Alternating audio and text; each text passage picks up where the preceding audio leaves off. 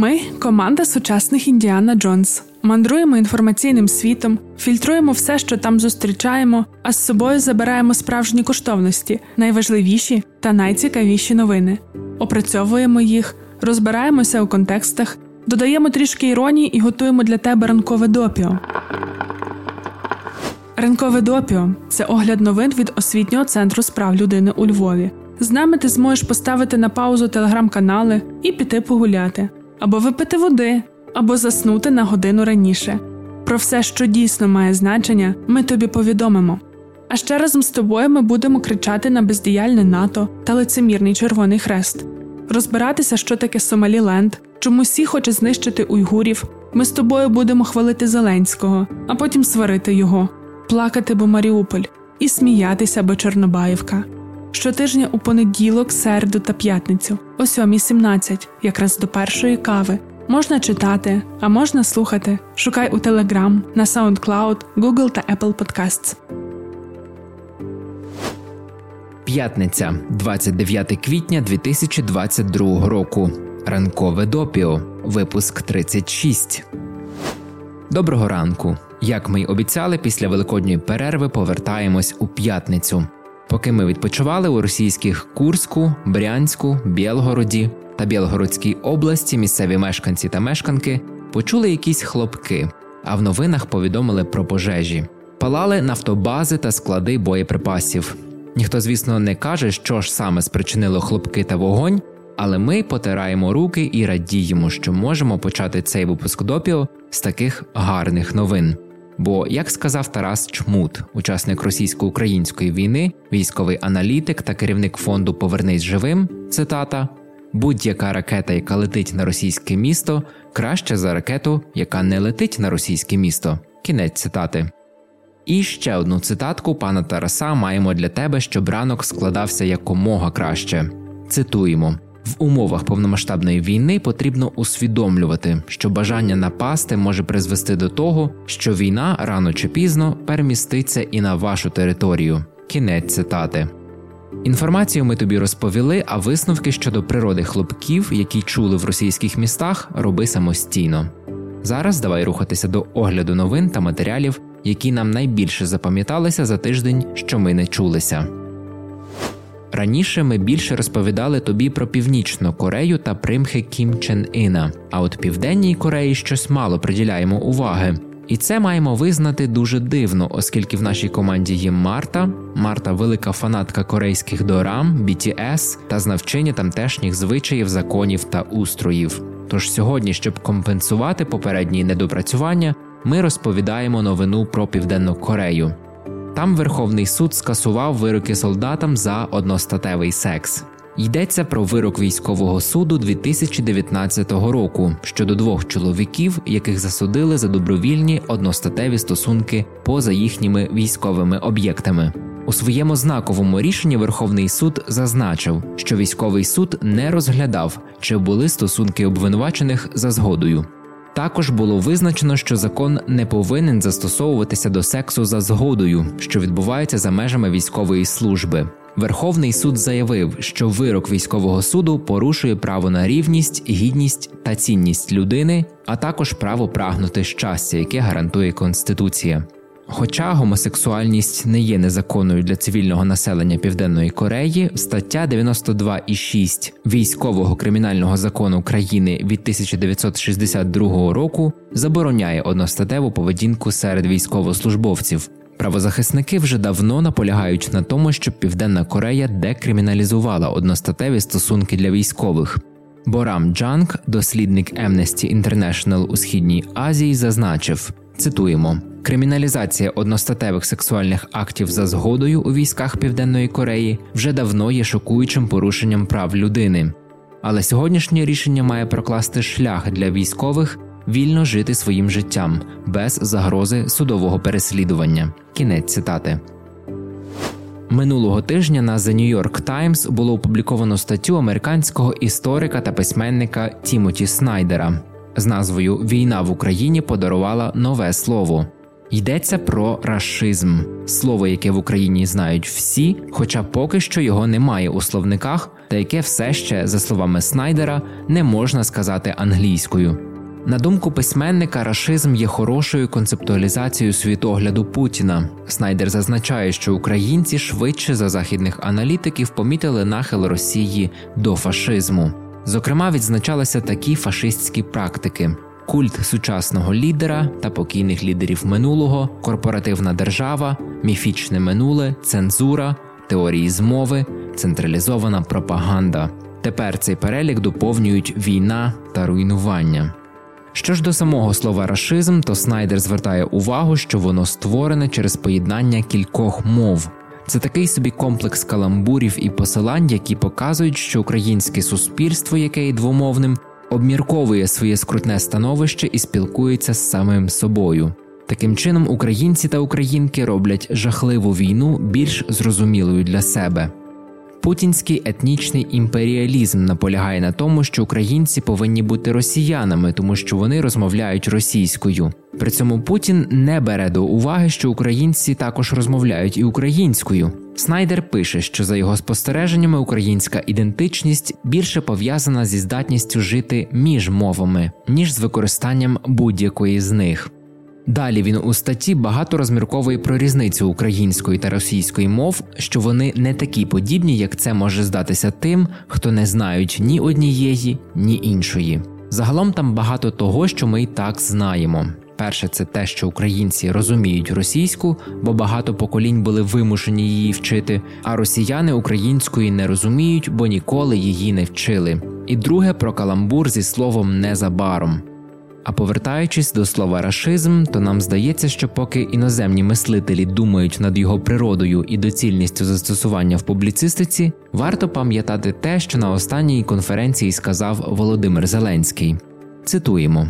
Держава матиме в книжках історії таке слово, яке ніхто не вигадував, яке всі повторюють уже і в Україні, і в Європі. Рашизм. Не просто так всі говорять, що це рашизм. Слово нове, а вчинки такі самі, як були 80 років тому у Європі, тому що за всі ці 80 років, якщо ви проаналізуєте на нашому континенті, таких варварств просто не було. Тому рашизм це поняття, яке буде в історичних книжках, буде в умовних вікіпедіях, залишиться на уроках. І за партами маленькі діточки в усьому світі будуть вставати і відповідати вчителям, коли цей рашизм почався, на якій землі хто переміг у боротьбі за свободу проти саме цього страшного поняття. Кінець цитати.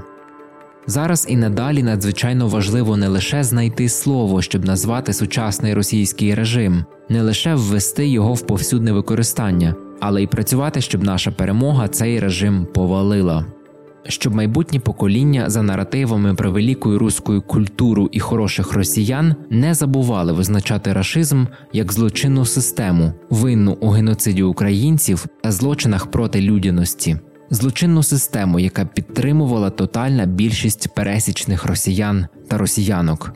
Імперії впадуть. Вислів ніколи знову колись знову отримає важливе значення. Тільки щоб так сталося, це тепер наша робота. А наразі нас ніяк не відпускає Тімоті Снайдер. Він на вихідних підкинув багато приводів задуматися. Окрім довгих статей, він також видає короткі твіти. Минулого тижня написав: цитуємо: «30 років німці читали українцям лекції про фашизм. Коли фашизм фактично прийшов, німці його фінансували, а українці гинули в боротьбі з ним. Кінець цитати. На The Telegraph вийшла стаття, яка нам видалася суголосною твіту Снайдера. Назва зарозумілі, некомпетентні та корумповані.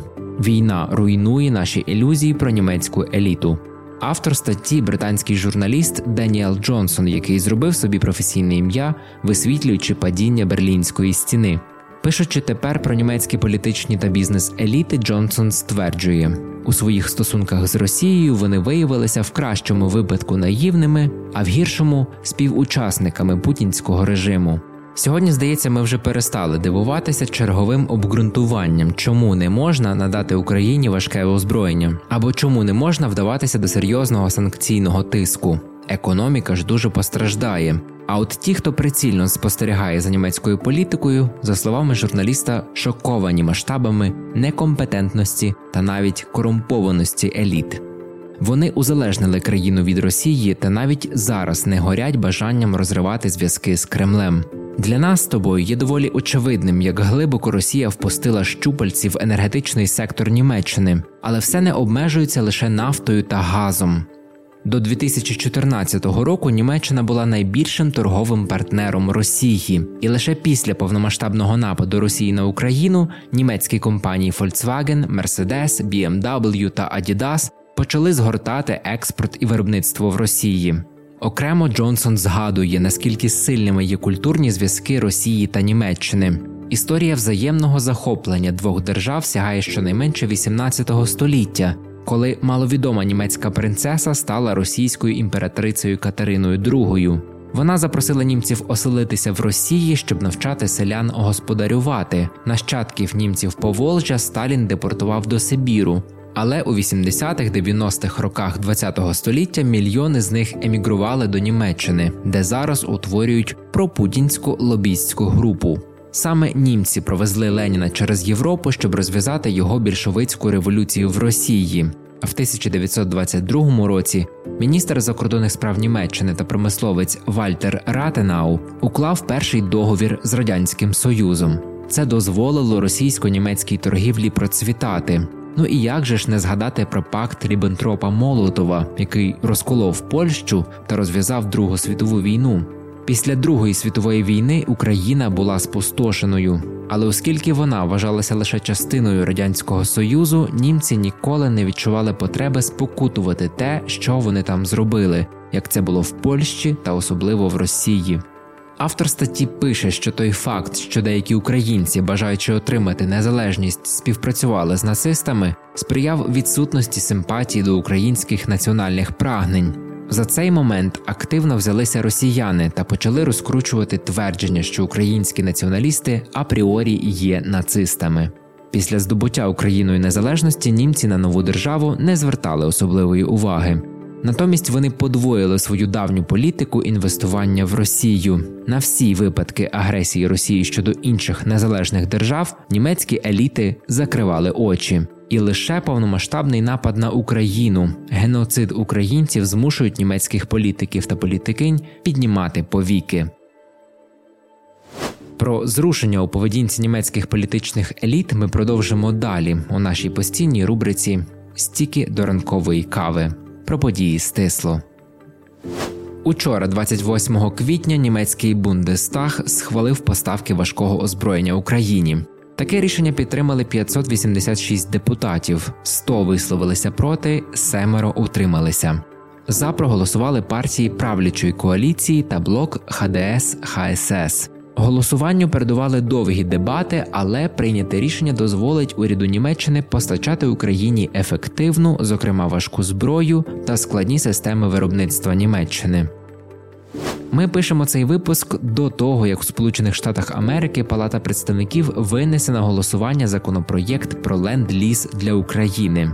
Сподіваємося, що вранці ми всі прокинемося і прочитаємо, що рішення прийнято. Наразі ж пропонуємо тобі також ознайомитися із матеріалом BBC Ленд-Ліз для України. Що це таке і чи допоможе перемогти Росію? У ньому автори розповідають, як рішення про ленд-ліз стало одним із ключових під час Другої світової війни. Лінк шукай в описі до подкасту. Сторічний Вальтер Ортман з південного бразильського міста Бруске потрапив у книгу рекордів Гіннеса за найдовшу працю в одній компанії. 84 роки. Незважаючи на його надзвичайні досягнення, поради чоловіка для тих, хто шукає довгого та повноцінного професійного життя, навдивовижу звичайні. Займайтеся тим, що вам подобається, і тримайтеся подалі від шкідливої їжі. Національній службі охорони здоров'я Сполученого Королівства буде заборонено використовувати товари та послуги, пов'язані з рабством або торгівлею людьми. Уряд пропонує новий закон, відповідно до якого буде заборонено купувати обладнання з тих частин Китаю, де є свідчення про використання примусової праці. Видання про креатив Едвік вперше в історії дало зробити номер сторонній команді українцям, щоб вони створили номер про Україну. У понеділок активісти Greenpeace заблокували у Норвегії російський танкер із нафтопродуктами. Вони прикували свого надувного човна до якірного ланцюга танкера, щоб не дати йому зайти у порт. Інші активісти, які припливли до судна на байдарках, тримали плакати з написом Нафта розпалює війну. Парламент Канади одноголосно визнав злочини Росії в Україні геноцидом. Зокрема, геноцидом визнаються вбивство українських мирних жителів, осквернення трупів, примусове перевезення українських дітей на територію Росії, катування та зґвалтування російськими солдатами. На сьогодні більше новин не маємо. Сподіваємося, у США проголосують за ленд-ліз Україні. Німці далі будуть робити хоч щось, аби зменшити жалюгідність власних політик. Тімоті Снайдер писатиме влучні твіти, а ми дізнаємось декілька нових назв російських міст, бо звідти будуть повідомлення про якісь хлопки. Почуємося у понеділок.